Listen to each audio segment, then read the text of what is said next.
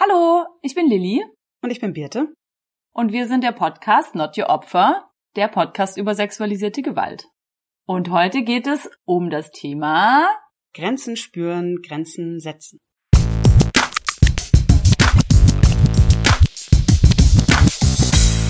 Not Your Opfer, der Podcast über sexualisierte Gewalt. Und wir freuen uns total, dass ihr wieder zuhört bei unserer zweiten Folge.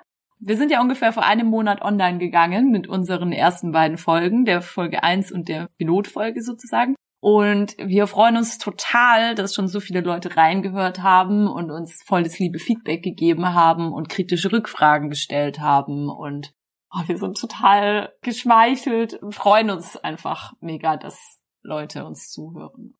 Ja, auch von mir vielen Dank dafür. Wir haben auch gleich eine Sache zu revidieren die wir bekannt machen möchten. Wir haben recherchiert ganz viel am Anfang, ob es noch einen anderen Podcast gibt über sexualisierte Gewalt. Und ja, es gibt noch einen und wir freuen uns sehr, dass es noch einen gibt. Er heißt MeToo. Das Schweigen hat ein Ende und wir möchten euch sehr ans Herz legen, wenn ihr euch mehr mit dem Thema beschäftigen wollt. Hört rein. Stimmen von verschiedenen Betroffenen sind super, denn alle Betroffenen sind unterschiedlich und sprechen anders über das Thema. Und das möchten wir nur unterstützen. Ja, apropos dieses Thema Vielfältigkeit, wie man über sexualisierte Gewalt sprechen kann oder wie man sich selber positionieren kann. Uns hat das Feedback erreicht von einer anderen Betroffenen von sexualisierter Gewalt, dass sie durch die Art und Weise, wie wir den Begriff Opfer verwenden, das Gefühl hat, dass da so eine Binarität aufgemacht wird zwischen den starken Betroffenen und den in Anführungsstrichen schwachen Opfern, wodurch dann die, die eben schwach sind und verletzlich oder ohnmächtig abgewertet werden. Und dazu wollten wir sagen, dass wir diese Binarität so nicht kreieren möchten und uns das auch ehrlich gesagt nicht so aufgefallen ist, dass wir das getan haben. Deswegen möchten wir das jetzt nochmal klarstellen. Wir wissen natürlich, dass das Thema, wie positioniert man sich selber als Betroffene, als Opfer, als Überlebende oder als Erlebende vielleicht auch, dass es ein Thema ist, über das es viele Diskussionen gibt und dass wir da natürlich allein schon mit unserem Podcast-Titel Not Your Opfer so eine ziemlich starke Position irgendwie einnehmen innerhalb dieser Bandbreite. Aber natürlich ist es einfach unsere Position. Wir sind auf der Suche, wie können wir uns positionieren, was ist unsere Sprecherinnenposition. Und uns geht es mit der Bezeichnung wir sind nicht euer Opfer um die Außenbezeichnung. Also ich möchte von außen, von der Gesellschaft nicht die Zuschreibung bekommen, ein Opfer zu sein. Ist für mich was anderes, als wenn ich mich selber dazu entscheiden möchte, mich als Opfer zu sehen. Das ist dann eine selbstbestimmte Bezeichnung. Mir geht es vor allem um die Abgrenzung zu, ja, wenn die Gesellschaft über ein Opfer sexualisierter Gewalt spricht, welche Fragilität unterstellt sie dann Betroffenen ähm, und welche Gebrochenheit da lehne ich den Opferbegriff ab für mich, weil als so einen Menschen möchte ich mich nicht sehen und ich möchte auch andere Betroffene nicht so sehen. Was mir aber wichtig ist, dass ich ja trotzdem, natürlich habe ich einen Schmerz und ich habe eine Verletzung in mir und ich war vielleicht auch in dem Moment, in dem ich sexualisierte Gewalt erfahren habe, war ich vielleicht ein Opfer in diesem Moment. Aber jetzt, heute, bin ich das nicht mehr. Und ich kann diesen Schmerz, der und die Verletzung, den ich spüre, in mir immer noch, mich dem zuzuwenden, ist für mich was sehr Kraftvolles und was sehr Starkes. Ja, diesen Schmerz so zu umarmen und zu heilen, ist für mich, ja, was sehr Selbstbestimmtes. Und für mich persönlich ist diese Handlung nichts, was ich mit Opfersein betiteln möchte. Aber das heißt natürlich nicht, dass wir absprechen möchten, dass sich andere Betroffene als Opfer bezeichnen können. Ja. Ja, voll gut gesagt. Also was wir ablehnen, auch mit dem Podcast-Titel Not Your Opfer, sind gesellschaftliche Projektionen. Wir wollen diesen Begriff Opfer als Konstruktion, der so von außen kommt, den lehnen wir ab, so, aber wenn es so selbstbestimmte Auseinandersetzungen und Selbstbezeichnungen so auf jeden Fall. Und wir wissen, es gibt eine riesige Bandbreite an Betroffenheit und auch wie Betroffene damit umgehen. Und wir wünschen uns, dass alle so ihren eigenen Weg finden, mit ihrer Betroffenheit umzugehen. Genau. Ich sehe halt in der Gesellschaft eher dieses Stereotyp, Betroffene als so fragil und gebrochen darzustellen. Und das ist das, wo ich das Gefühl habe, da muss mehr entgegengebracht werden. Geile Überleitung zum Thema Grenzen setzen. Außer du möchtest noch was dazu sagen. Nee, ich glaube, wir können, wir können okay. jetzt in unsere Folge einsteigen. Ja. Heute eigentlich sprechen wollen. Wir haben uns so grob überlegt für den Podcast, dass wir diskursivere Folgen haben und empowerndere Folgen. Und heute ist mehr der Schwerpunkt auf so einem empowernden Thema wie, okay, ich kann Grenzen setzen und ja, genau. Ja, was für mich der Zusammenhang war von was ich gerade gesprochen habe über diese Verletzlichkeit und dieses Spüren, da sehe ich so die Verbindung zu Grenzen spüren, dass ich mich einfach selber als allererstes mal sehr, sehr gut kennenlernen äh, muss. Auf einer spürenden Ebene. Ich glaube, also das schon mal vorweg, da liegt für mich sehr der Schlüssel in sehr vielen. So mich spüren können, meinen Körper spüren können, sich dahin zuzuwenden. Ja, ich bin total gespannt, heute mit dir über das Thema Grenzen zu reden, weil ich habe schon im Vorgespräch festgestellt, dass ich irgendwie jetzt nicht so die krasse Expertin für, für Grenzen oder eigentlich erst so in den letzten paar Jahren festgestellt habe, dass ich überhaupt welche habe oder überhaupt welche haben kann oder haben darf. Deswegen bin ich total froh, heute mit dir, Birte, als Expertin über dieses Thema zu sprechen. ähm, genau, und wir haben es uns ein bisschen aufgeteilt in unterschiedliche Blöcke. Und zwar wollen wir erst über das Thema Grenzen spüren sprechen, dann Grenzen setzen oder kommunizieren. Dann geht es noch dazu über, wie geht man mit den Grenzen von anderen um und wie kann man vielleicht sogar gemeinsam Grenzen erspüren. So, aber jetzt nicht gemeinsam Grenzen spüren, sondern äh, anfangen mit den Basics. Genau, die eigenen Grenzen. Ja, wir wollten allgemein vielleicht erstmal so einsteigen, warum ist es überhaupt ein Thema?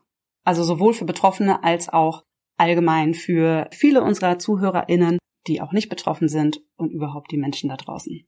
Warum ist es so schwierig für Menschen, überhaupt ihre Grenzen zu kennen?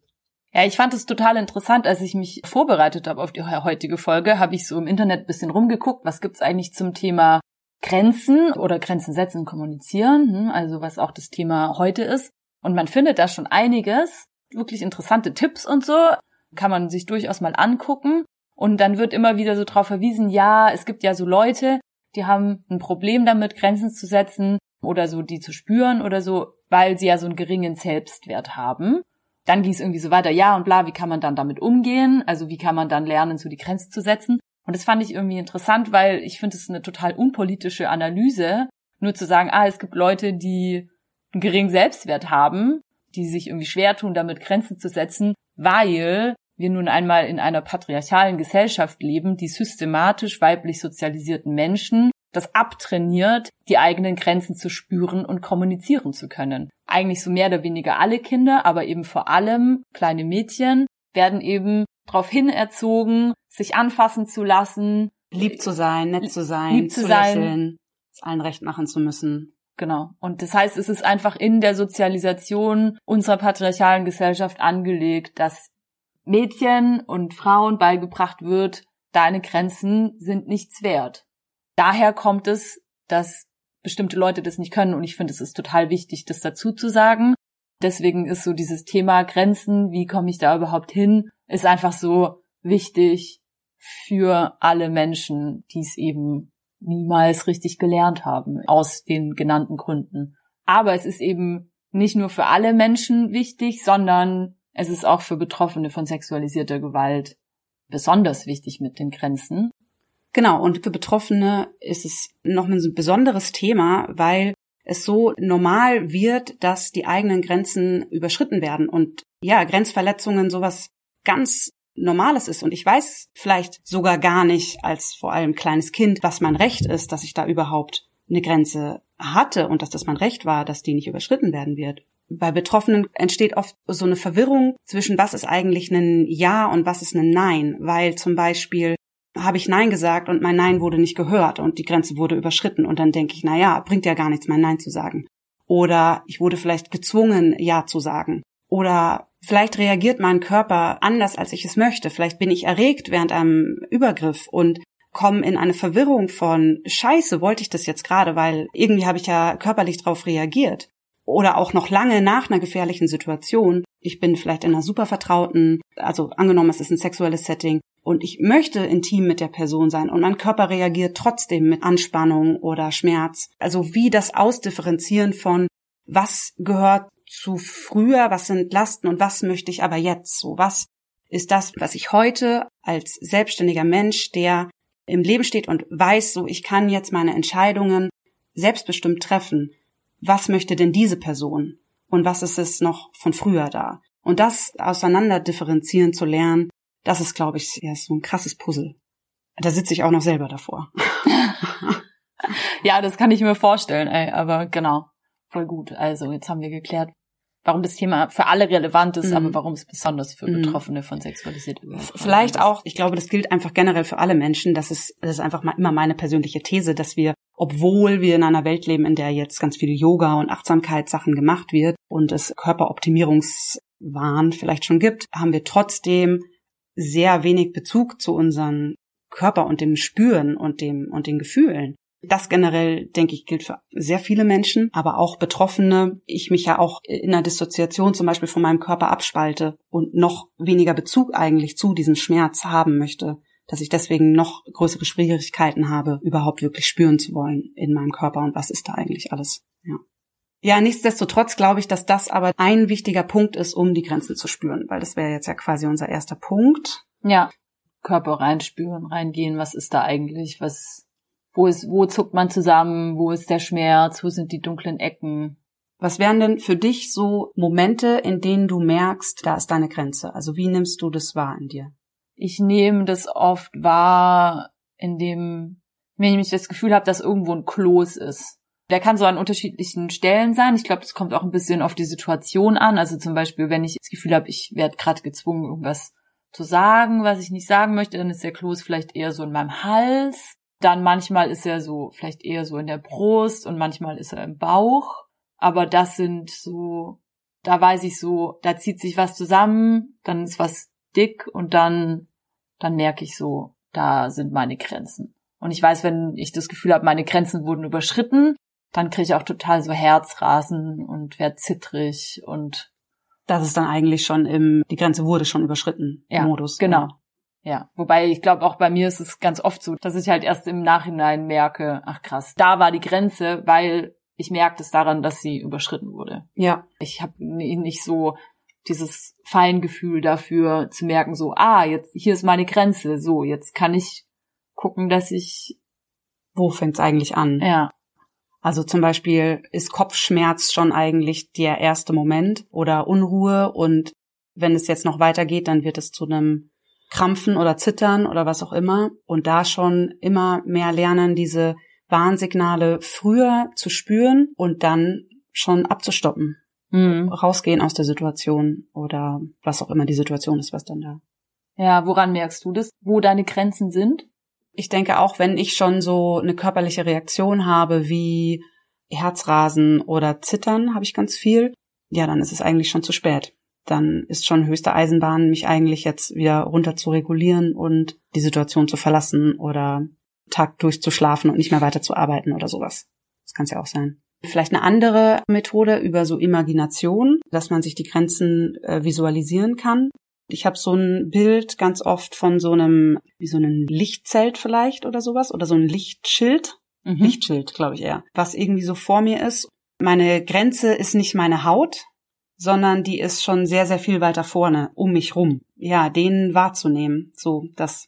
Mhm. Eine Übung wäre ja, wir stellen uns voreinander hin und spüren, wie nah möchten wir uns eigentlich sein? Wo ist eigentlich die Distanz, in der ich mich wohlfühle?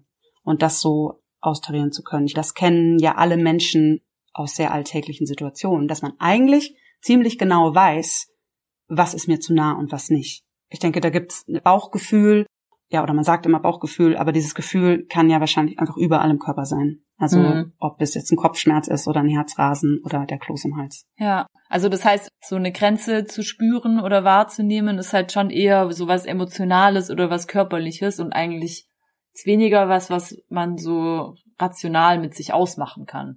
Ja, ich weiß nicht, ich glaube, was halt, ich weiß nicht, ob das der erste Schritt ist oder was auch immer, aber ein wichtiger Schritt ist auf jeden Fall auch ja überhaupt Informationen. Also Wissen haben über, was möchte ich und was mag ich nicht. Und jetzt für Betroffene speziell zum Beispiel, was sind meine Trigger. Ja, überhaupt zu wissen, ich darf eine Grenze setzen, ich darf Nein sagen. Das sind ja alles Sachen, die für tatsächlich viele Menschen neu sind. So, ja, aber da kann ich doch nicht Nein sagen. Ja, doch, es ist erlaubt, Nein zu sagen. Ja, oder auch eine Information, also ich meine jetzt in Anführungsstrichen Information, aber sich eben das klar zu machen, dass halt nichts Schreckliches passieren wird, wenn man eine Grenze setzt. Manchmal hat man halt so das Gefühl so, oh Gott, wenn ich die Person jetzt abweise, wenn ich den Telefonanruf nicht annehme, wo es mir gerade gar nicht reinpasst oder den Gefallen ausschlage oder irgendwie die körperliche Berührung nicht zulasse oder wie auch immer, dass die Person sich dann so von mir abwenden wird für ihr ganzes Leben. Aber das ist ja einfach nicht der Fall, sondern in der Regel werden Personen, denen man eine Grenze aufzeigt, respektvoll damit umgehen und sich hoffentlich dafür bedanken, dass man irgendwie klar gemacht hat, was man gerade will und was man nicht will. Ja, kommen wir vielleicht später noch genauer drauf. Ja, mhm. voll. Aber so sich vor Augen zu halten, so man darf Grenzen aufzeigen. Und es, es wird nichts Schlimmes passieren. Die Leute werden das in aller Regel gut finden. Kommt natürlich auf die Situation an, ja. Ja, und das ist wahrscheinlich die Angst auch von vielen, dass man denkt, ja, aber es bringt ja nichts, weil es wird ja eh überrannt werden. Also wenn ich die Erfahrung immer wieder gemacht habe, wie kann ich dann Kraft sammeln, dieses Vertrauen zu gewinnen, dass es funktioniert, wenn ich Grenzen setze? Wahrscheinlich immer durch Erfahrung. Ausprobieren. Ja. Im Kleinen anfangen, Nein zu sagen, weil man merkt, so, nee, man möchte jetzt gerade nicht, sich nicht so Verabredungen hinzwingen, auf die man keine Lust hat oder ja, auch wenn man Sachen gefragt wird, über die man nicht sprechen möchte, dann einfach sagen so, nein, jetzt passt es mir gerade nicht oder das darüber möchte ich mit dir nicht reden, das ist mir zu intim. Ja, wahrscheinlich ist es gut, oder das sage ich jetzt natürlich auch als, als Trainerin, ist es gut, geschützte Räume zu haben, in denen ich das auch ausprobieren kann also in denen ich überhaupt erstmal äh, ein Gefühl für bekommen kann, wie fühlt sich das eigentlich an, Nein zu sagen. In Interaktion mit wem anders, aber vielleicht auch für mich selber. Also vielleicht kann ich mich auch vor den Spiegel stellen, mir selber ins Gesicht schauen und ein deutliches Nein sagen. Wie fühlt sich das eigentlich an, ein Nein ohne Lachen zu sagen? Die eigene Mimik zu beobachten. Ja. Bin ich immer noch freundlich dabei, wenn ich ein Nein sage? Lächel ich und denke so, hm, ich möchte aber immer noch höflich sein, wenn ich mal Nein sage. So, nein. Nein. Ja. Manchmal will man vielleicht höflich Nein sagen, aber halt je nach Situation will ja. man auch garstig Nein sagen. Ja. ja. Oder auch andere Sachen sagen. Ja. Sind wir eigentlich noch bei dem Thema Grenzen spüren oder? Das wäre ja schon fast eher jetzt. Sind wir nämlich eher schon zu kommunizieren übergegangen und ich habe mich gefragt, ob wir zu dem anderen noch was sagen wollen.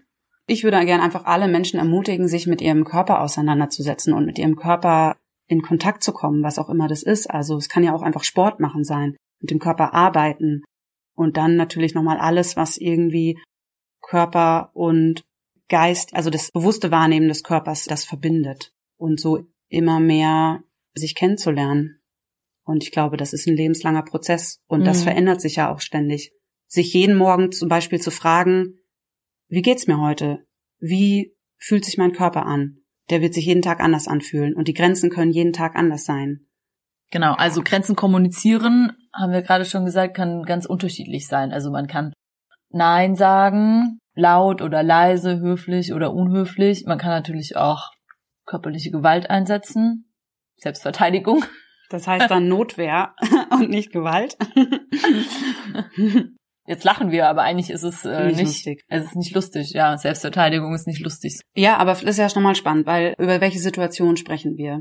Bin ich in einer Situation, in einer Beziehung mit einer Person, mit der prinzipiell ein Verhältnis, ein liebevolles Verhältnis habe und was mir wichtig ist, wo ich was investieren möchte in eine gute Kommunikation. Oder bin ich in einer Situation, in der, das kann natürlich auch von der vertrauten Person passieren, aber bin ich in einer Situation, die ein Angriff, also wenn es schon ein Angriff sogar ist, sei es ein verbaler oder ein körperlicher, dann sind andere Reaktionen angemessen. Und dann brauche ich nicht mehr mit gewaltfreier Kommunikation kommen. So, kannst du bitte aufhören, mich anzufassen, ist dann nicht mehr die adäquate Reaktion, wenn, wenn jemand übergriffig ist. Ja, wobei wir haben da ja auch im Vorgespräch schon drüber gesprochen und dann hast du mich ja auch gefragt, wenn jemand mich angreift oder anfasst, obwohl ich das nicht will, Ort ist ja jetzt egal. Was ist daran gewaltvoll, wenn ich zum Beispiel schreie, hör auf oder fass mich nicht an?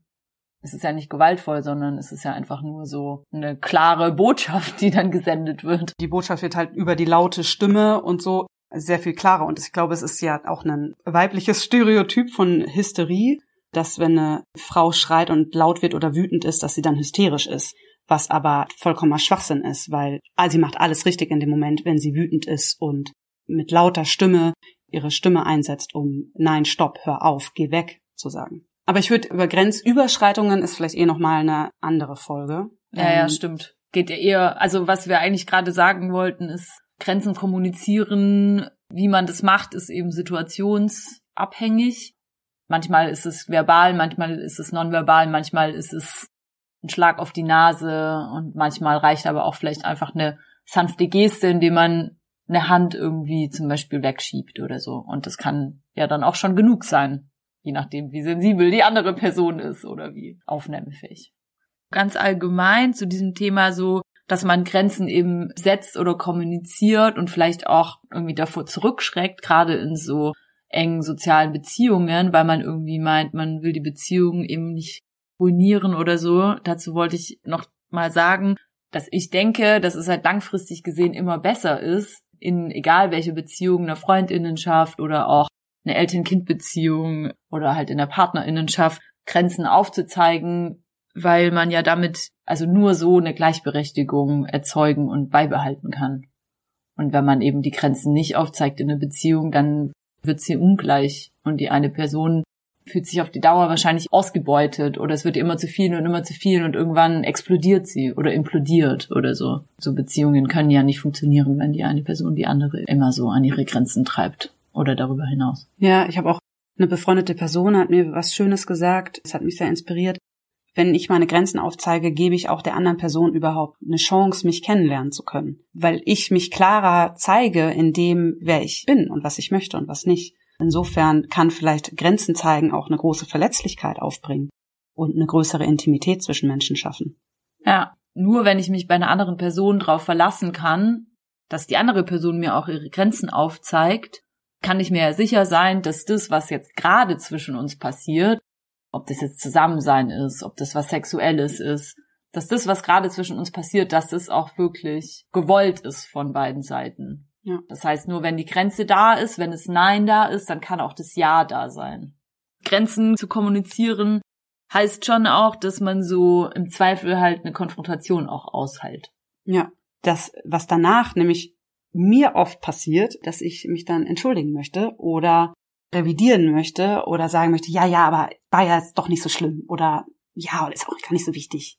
Mit so kleinmachenden Sätzen sich wieder die Stärke, die man gerade gezeigt hat, vor sich selber und vor der anderen Person wieder klein zu machen. Ja, das kenne ich irgendwie so ein bisschen, ja, so, sorry, aber ja. bla bla bla. Man muss sich nicht dafür entschuldigen, dass man einer anderen Person eine Grenze aufzeigt. Ja. Sondern man achtet einfach nur gut auf sich selber damit. Ja. Ja, und wie damit umgehen? Mit den Grenzen von einer anderen mhm. Person. Wenn du mir jetzt das Nein gibst. Genau, das ist ja auch noch das andere Thema, weil jetzt haben wir ja viel so darüber gesprochen, wie können wir eigentlich unsere eigenen Grenzen spüren und jemand anderem kommunizieren. Aber es gibt ja immer noch den Gegenpart sozusagen, also die Person, die diese Grenze dann respektieren muss, soll. Genau, und ich kenne es zum Beispiel von mir selber, dass ich in den allermeisten Fällen anderen Leuten total dankbar bin, wenn sie mir ihre Grenzen aufzeigen, weil ich dann eben weiß, ah ja, sie fühlen sich so wohl irgendwie, dass sie das Gefühl haben, es ist okay, wenn sie das tun. Und zum Beispiel, wenn ich jetzt mit einer Person in so einer intimen Situation bin und dann mache ich irgendwas, zum Beispiel ich streichel der Person so den Bauch und dann sagt mir die, die Person so, hey, die Berührung fühlt sich irgendwie gerade nicht schön an. Dann natürlich schluck ich dann erstmal und denk so, okay, wow, ich mache gerade was, was sich für die andere Person nicht schön anfühlt, so voll schlimm. Aber eigentlich ist es ja voll das Geschenk, weil dann kann ich halt fragen, so, gibt's irgendwas, was wir vielleicht stattdessen machen können? Hast du vielleicht Lust, dass ich dich woanders anfasse oder sollen wir uns einfach nur im Arm halten? Oder wie wollen wir irgendwie miteinander intim sein? Das ist ja, das ist ja voll das Geschenk, was die andere Person mir macht, dann so die Sicherheit zu haben, was gerade zwischen uns passiert. Das wollen wir wirklich beide und es fühlt sich für uns beide gut an. Ja. Ich glaube, das ist das, was ich meinte mit, es kann mehr Intimität dadurch wachsen und ja. mehr Vertrauen zueinander entstehen. Also ich kenne diese krasse Dankbarkeit oder ja dieses, also diese Vertrautheit, die dadurch auch entstehen kann, wenn eine andere Person Grenzen aufzeigt. Aber ich kenne auch, dass ich mich total abgelehnt fühle, wenn eine andere Person mir Grenzen aufzeigt. Mir fehlt die Differenzierungsfähigkeit. Worauf bezieht sich diese Grenze? Bezieht sich die jetzt auf ein Treffen, eine Berührung. Ich will jetzt keinen Sex mit dir haben. Ich will überhaupt keinen Sex mit dir haben. Auf keine Ahnung. komplette Person. Oder bezieht sie sich, genau, oder bezieht sie sich auf meine komplette Person. Und ich kenne so voll dieses Gefühl, wenn mir eine Grenze aufgezeigt wird, die so partikular ist in dem Sinne, dass sie so sich auf so einen Einzelfall, Einzelereignis oder einen bestimmten zeitlichen Abschnitt oder was auch immer bezieht, dass ich dann das Gefühl habe, so, oh, die Person verstößt mich als Ganzes. Hm. Also ich arbeite da auf jeden Fall irgendwie nach wie vor daran, dass ich mich dann eben, und das hat ja auch was mit Selbstwert zu tun, ne? Ja. also apropos Selbstwert, der in der Gesellschaft, in der wir leben, ungleich Leuten beigebracht wird. Genau, ich arbeite an diesem Selbstwert, dann auch zu verstehen, worauf bezieht sich diese Grenzsetzung. Ich frage mich, wenn, ich weiß nicht, ob man das so pauschal sagen kann, selber gut mit mir und meinen Grenzen bin, kann ich dann auch die Grenzen von anderen besser akzeptieren? Ja, wahrscheinlich schon, ja. Also beziehungsweise das Gegenteil ähm, stimmt wahrscheinlich auch. Wenn man selber seine eigenen Grenzen nicht kennt und seine eigenen Warnsignale nicht kennt, wird man höchstwahrscheinlich auch die Warnsignale und die Neins, die verbalen und nonverbalen Neins von anderen Personen nicht verstehen. Ja. Weil man auch gar nicht weiß, worauf man da achten muss. Was ist mit Menschen, die halt immer wieder die eigene Grenze überschreiten? Kann ja im Kleinen sein. Wir müssen ja gar nicht jetzt von krassen Übergriffen sprechen, sondern einfach von alltäglichen Grenzüberschreitungen muss ich mich wahrscheinlich irgendwann fragen, möchte ich mit so einer Person weiterhin sein? In welcher Weise kann ich noch mit ihr sein? Vielleicht muss die Nähe zu der Person ganz allgemein austariert werden. Vielleicht kann ich die dann nicht mehr so oft sehen. Oder muss ich den Kontakt vielleicht ganz abbrechen? Ich kann da auf jeden Fall immer schlechter mit umgehen. Ich merke, dass ich da immer weniger Toleranz für habe. Naja, wahrscheinlich ist es so, wenn du mit der Person das Gespräch suchst und die Person versteht es nicht oder langfristig ändert sich nichts, dann ist wahrscheinlich besser, mit der Person nicht mehr befreundet zu sein, weil offensichtlich mit der Beziehung insgesamt irgendwas nicht stimmt. Ja. Ich glaube, es ist gut, sich so eine wohlwollende Haltung gegenüberzubringen. Was du gesagt hast, so dankbar dafür zu sein, wenn mir jemand die Grenze aufzeigt, so dass das eigentlich ein Geschenk ist, an dem wir beide was miteinander lernen können. Was uns eigentlich uns zu unserem letzten Punkt bringt schon, nämlich die Frage, kann man Grenzen aushandeln? Möchten wir das überhaupt so sagen? Ja, da haben wir uns irgendwie so ein bisschen Gedanken drüber gemacht. Also im Vorgespräch, wir hatten schon das Gefühl, dass man ja gerade in so engen sozialen Beziehungen schon in so Gespräche manchmal reingeht. Was sind eigentlich meine Grenzen? Was sind meine Bedürfnisse? Was sind meine Wünsche? Und dass sich dann manchmal auch Sachen verschieben und verändern dadurch, dass man dem so auf den Grund geht. Was braucht man eigentlich? Was will man? Und dann haben wir uns gefragt, kann man das so nennen, dass man die Grenzen aushandelt? Ja, finden es aber schwierig, weil wir eben nicht wollen, dass irgendwie alles, was wir davor gesagt haben, dass es wichtig ist, die eigenen Grenzen zu spüren und zu kommunizieren, dass es das klein macht oder so, dass man darüber dann irgendwie wieder hinweggeht, sondern es ist ich glaube, worum es eigentlich geht, ist so, dass man Bedürfnisse gegenseitig abcheckt oder bei einer Grenze, die aufgezeigt wird, so schaut, worum geht's da eigentlich genau, so worauf bezieht sich die Grenze und eben so gemeinsam irgendwie nachspürt, wo ist der gemeinsame Raum, den wir irgendwie haben, wo sind unsere Offenheiten und wo sind aber auch die Punkte, wo es auf keinen Fall weitergeht. Ich habe einen Artikel gelesen in dem Buch Wege zum Nein, das wir auch noch euch verlinken werden, wo es darum geht, dass das Wort Grenze was sehr kriegerisches ist.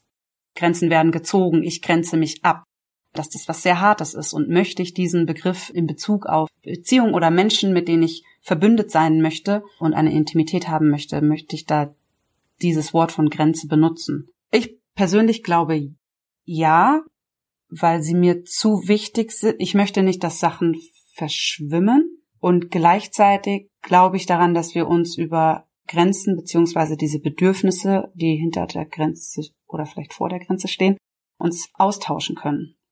Ja, dass wir zu was Gemeinsamem kommen, einem, einem gemein, können unsere Grenzen gemeinsam spüren, ist. Ja, das ist nämlich vielleicht auch nämlich eben gerade mein Thema. Ich glaube, ich habe viel in den letzten paar Jahren mich mit Nein sagen beschäftigt und mit meine Grenzen spüren zu können und die einzuhalten und investiere da sehr viel Energie rein. Also es ist noch nicht so leicht für mich. Ich weiß, ich kann es mittlerweile ganz gut so. Ich kann meine Grenzen visualisieren, ich kann sie irgendwie relativ feinfühlig, kann ich spüren, so wann was abgeht. Aber ich glaube, ich kommuniziere die noch sehr hart teilweise. Also, dass es wirklich so ein, ein hartes Abgrenzen ist und es auch sehr hart bei der anderen Person ankommt.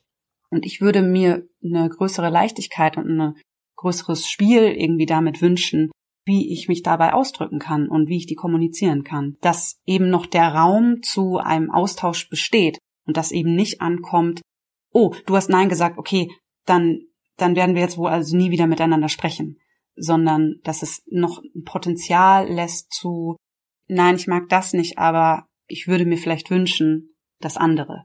Ich mag diese Berührung nicht, aber vielleicht diese andere. Ich glaube, ich habe auch die Erfahrung gemacht, dass wenn ich meine Grenze sehr hart kommuniziere, die andere Person sich nicht mehr getraut hat, ihre Grenze zu kommunizieren und dann gesagt hat, wenn du so klar bist in deiner Grenze, dann werde ich jetzt nicht was dagegen sagen. Und ich glaube, ich würde mir wünschen, ich sage meine Grenze oder mein Bedürfnis und du sagst deins und dann schauen wir, können wir damit arbeiten oder bleibt es tatsächlich so stehen und dann ist es vielleicht auch okay, aber vielleicht finden wir ja irgendwas Neues daraus, wie wir dann miteinander sein können. Aber ich denke, um das nochmal deutlich zu machen, um an diesen Punkt zu kommen und das tun zu können, ist halt erstmal der Schritt viel, viel wichtiger, die eigenen Grenzen kommunizieren zu können und setzen zu können und spüren zu können. Weil nur dann kann ich in diesen leichten Austausch gehen. Also so ein bisschen, wenn man das jetzt vergleicht mit dem Computerspiel, wobei das natürlich auch irgendwie ein unangemessener Vergleich ist so, weil das ist ja hier die ernsthafte Realität, über die wir sprechen. Man muss erst so diese grundlegenden Level komplett abgeschlossen haben, bis man zu diesem nächsten Level übergehen kann. Wie kann man in einen leichteren Austausch gehen oder wie kann das alles spielerischer werden miteinander. Und das eine geht oder das andere auf gar keinen Fall. Und es ist auch völlig unangemessen und verkehrt von einer anderen Person, die einem eine Grenze aufzeigt, diese Art von spielerischem Aushandeln irgendwie zu verlangen, zu verlangen ja. oder zu erwarten. Ja. Weil nur der absolute Respekt für eine Grenze überhaupt die Voraussetzung dafür sein kann, dass man so in den Austausch darüber gehen kann. Ja. Ja. Ja, Respekt hast du gerade gesagt. Es geht ja total viel um Respekt und Achtung voreinander. Bei mir spukt immer noch so dieses vielleicht im Kopf rum, weil wir haben jetzt über Nein ganz viel gesprochen. Und das andere Extrem wäre das Ja sagen. So, ich weiß, was ich will und ich, ich benenne meine Ja's. Aber was ist mit einem vielleicht? Ich habe da so ein bisschen zwei Optionen in meinem Kopf spuken. Entweder ich sage ein vielleicht und vielleicht heißt, oh, wenn es ein vielleicht ist und ich mir nicht hundertprozentig sicher bin, dann mache ich es lieber nicht. Oder ist es, ah, es ist ein vielleicht, na, ich probiere mal ein bisschen aus, zu was es wird, dann kann ich immer noch zum einen oder zum anderen schwenken oder austarieren. Da bin ich mir nicht so sicher, was ich. Naja, es kommt halt eben drauf an, wie wohl fühlt man sich in der Situation oder wie sicher ist man sich, dass die eigene Position respektiert wird. Wenn man sich eben nicht sicher ist, natürlich geht man dann für sich selber auf Nummer sicher und bleibt dann nur so bei dem, wo man so ganz klar ist, dass man das will und alles andere ist so, äh, nee, das lassen wir mal lieber. Und wenn man aber weiß, hier ist gerade die übelste Vertrauensbasis, dann kann man sich auch mal vorwagen, so aus der Komfortzone heraus, um mal so anzutesten, wäre das eigentlich was für mich oder wie geht's mir denn damit oder eben mal zu schauen. Aber das kann man ja nur machen, wenn man weiß, die Option, da auch wieder zurückzugehen, ist jederzeit gegeben und wird auf jeden Fall respektiert. Ja, also das Vertrauensverhältnis gibt es. Es gibt dieses Lernphasenmodell, ich bin mir nicht sicher, ob das aus der Erlebnispädagogik kommt, was so drei Phasen aufmacht. Das ist auch sehr gängig. Ich glaube, es wird in vielen Lebensbereichen verwendet, dieses Modell. Dass es eine Komfortzone gibt und da, da sitze ich auf einer Couch, da ist es gemütlich, da kenne ich alles, da, da fühle ich mich wohl, aber da lerne ich auch nichts Neues dazu, weil da passiert alles so, wie ich es ganz gut kenne. Das ist so der grüne Bereich und dann gibt's den, den orangenen Bereich und das ist ja vielleicht die Lernzone oder die Wachstumszone. Also da, wo ich Sachen mache, die über meine Komfortzone hinausgehen, aber was ich noch gut verarbeiten kann. Also wo ich noch, ja, was neu dazulernen kann. Und je öfter ich das mache, desto mehr kann das auch zu meiner Komfortzone werden. Und dann gibt's quasi den äußersten Ring, das wäre dann der rote Ring, das ist dann die Gefahrenzone schon da lerne ich nichts mehr Neues, weil da habe ich dann schon Herzrasen und Stress und Panik und bin vielleicht eher ja in einem Fluchtmodus oder Kampfmodus. Da macht das Gehirn ja dann so Sachen, dass man das dann gar nicht mehr, ja, dass man auch nichts mehr lernen kann dabei. Wenn die Phase erreicht ist, dann ist es auf jeden Fall Zeit für eine sehr, sehr, sehr starke Grenze oder beziehungsweise bevor diese Phase erreicht ist, ist es Zeit, Nein zu sagen, Grenze zu setzen, wegzugehen, wegzurennen, was auch immer die adäquate Reaktion quasi gerade ist. Aber ich finde das ganz spannend, so Wann traue ich mich mit meinem vielleicht halt auch so ein bisschen weiter in diese Lernphase raus? Wo wage ich mal was Neues und wo kann ich ja vielleicht was machen, was mir erstmal ein bisschen unheimlich ist, aber ich bin auf jeden Fall neugierig darauf und ich würde es mal ausprobieren und fühle mich davon nicht gleich angegriffen. Ja, aber man kann eben nur in diese Lernphase reingehen oder so würde ich das jetzt verstehen oder sich eben was trauen, wenn man halt die Sicherheit hat, ah, man kann auch wieder in seinen ja. grünen Komfortbereich ja. irgendwie zurückkehren. Ja. Und wenn man sich sicher sein kann, das Orange wird nicht gleich zu rot, weil man sich auf irgendwas festgelegt hat, wo es dann kein Zurück mehr gibt. Ich glaube, Lilly, zum Abschluss würde ich noch gern sagen, dass sobald bei dir irgendwie das Bauchgefühl aufflammt, sobald bei dir die roten Alarmglocken angehen, sobald, ne, so in Metaphern gesprochen, oder irgendwas einsetzt, wo du merkst, es geht gar nicht, dann beende die Situation und hab das Vertrauen darauf, dass das eine wichtige Entscheidung ist und die richtige Entscheidung in dem Moment, weil du machst nichts falsch, wenn du Nein sagst oder wenn du einmal zu viel Nein sagst, weil man weiß ja vielleicht gar nicht genau, ob die Person das wirklich so böse wollte oder sowas. Ist egal, wenn dein Gefühl dir das sagt, dass irgendwas nicht stimmt, dann vertrau dem. Und es hat total hundertprozentige, wie sagt man, Valid ja, Validität. Validität. Und dann, dann ist es das klare Nein, das klare Stopp oder das Weggehen aus der Situation gehen oder je nachdem, wie es, wenn es ein körperlicher Angriff ist, dann darf und muss ich mich auch körperlich verteidigen,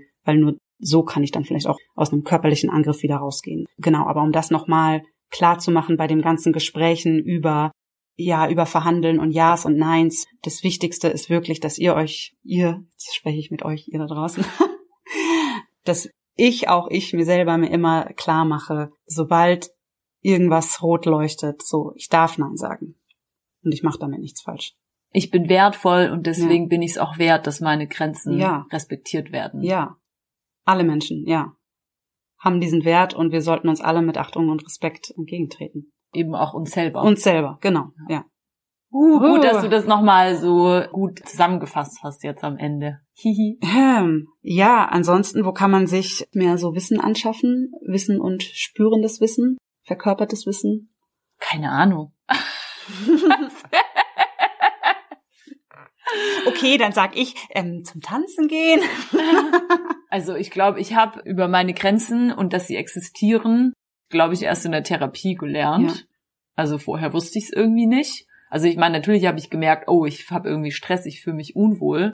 Aber ich wusste nicht, dass das daran liegt, dass mein Körper mir sagt, dass gerade permanent Grenzen überschritten werden. So, das wusste ich einfach nicht.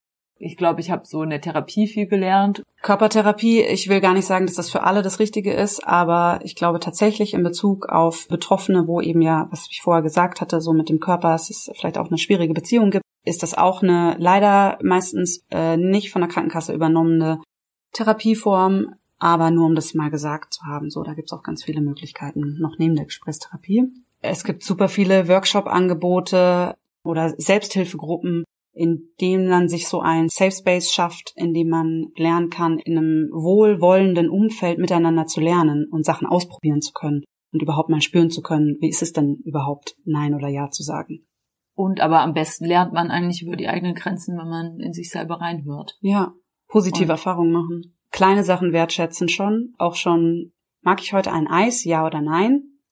Hm, nein und das wertschätzen, dass ich so kleine Entscheidungen für mich klar getroffen habe. Haben wir noch was vergessen? Hm, ich glaube zu dem Thema erstmal nein.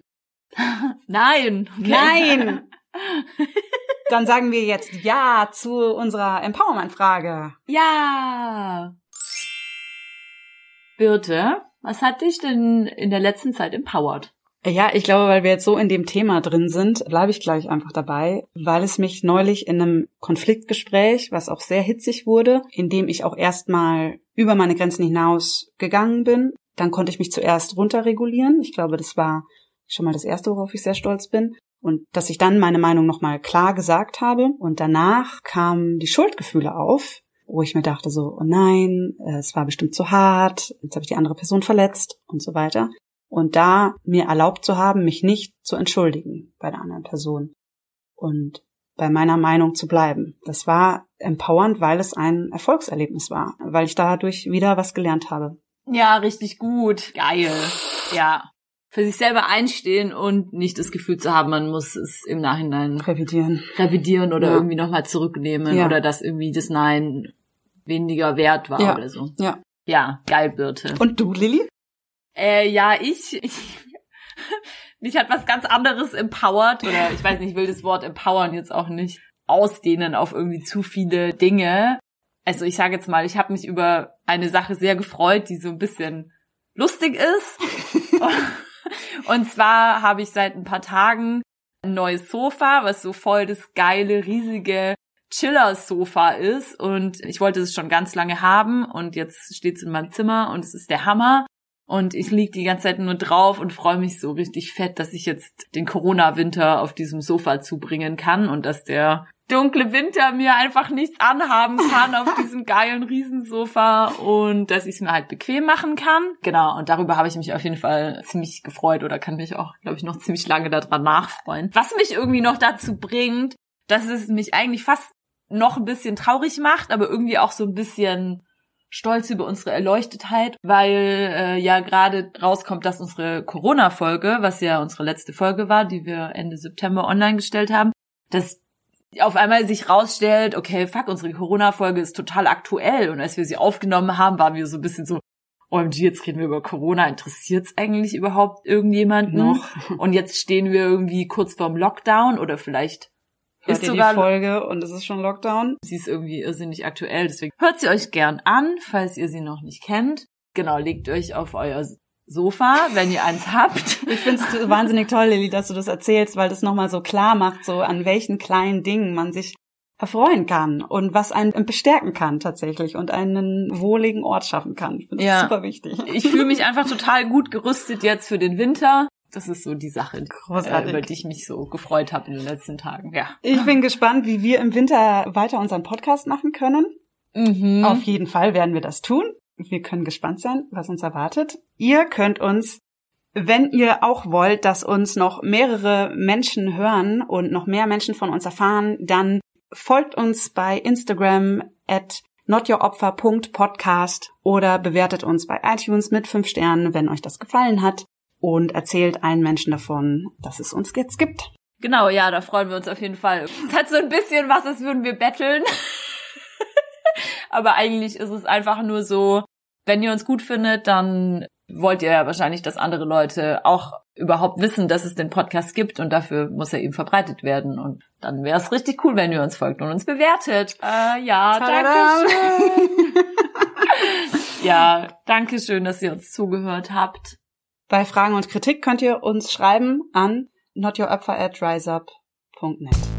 Cool, gut. Danke fürs gut. Zuhören. Ja, danke. Bis zum nächsten Mal bei Not Your Opfer. Passt auf euch auf. Tschüss. Tschüss.